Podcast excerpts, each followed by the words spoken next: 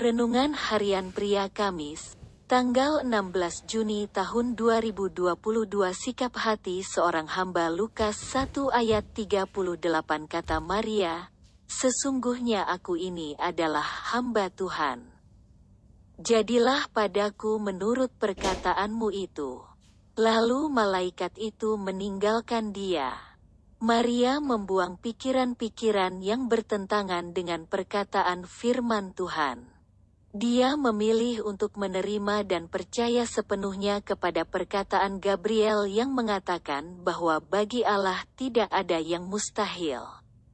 Selain Maria membuang pikiran-pikiran yang bertentangan dengan firman Tuhan, Maria juga mempraktekkan sikap seorang hamba. Dia berkata kepada Gabriel, "Sesungguhnya aku ini hamba Tuhan." Jadilah padaku menurut perkataanmu itu. Itu artinya Maria memilih untuk ikut dalam rencana dan kehendak Tuhan, karena dia menyadari bahwa dia adalah hamba Tuhan. Itulah yang membuat Maria dipakai oleh Tuhan bagi rencananya yang agung, mulia dan dahsyat itu. Setiap orang yang percaya kepada Yesus, bukan lagi menjadi hamba dunia, dosa dan si jahat. Mereka yang percaya kepada Yesus, termasuk Anda dan saya telah menjadi hamba-hamba Tuhan. Pertanyaannya adalah, apakah kita menyadari bahwa kita adalah hamba-hamba Tuhan? Dan apakah kita sebagai hamba-hamba Tuhan sedang mempraktekkan sikap yang dipraktekkan oleh Maria? Yaitu sikap hati seorang hamba.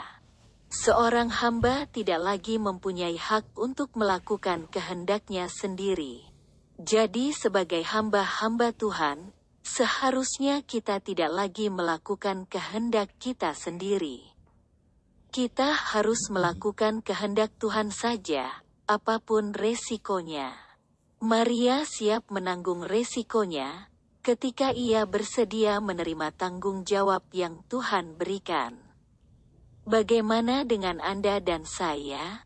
Refleksi diri, apa yang firman Tuhan katakan kepada Anda? Bagaimana kehidupan Anda dengan firman Tuhan itu? Catat komitmen Anda terhadap firman Tuhan itu. Doakan komitmen Anda itu, pengakuan iman. Di dalam Kristus saya adalah hamba Tuhan dan karena roh kudus saya melakukan kehendaknya.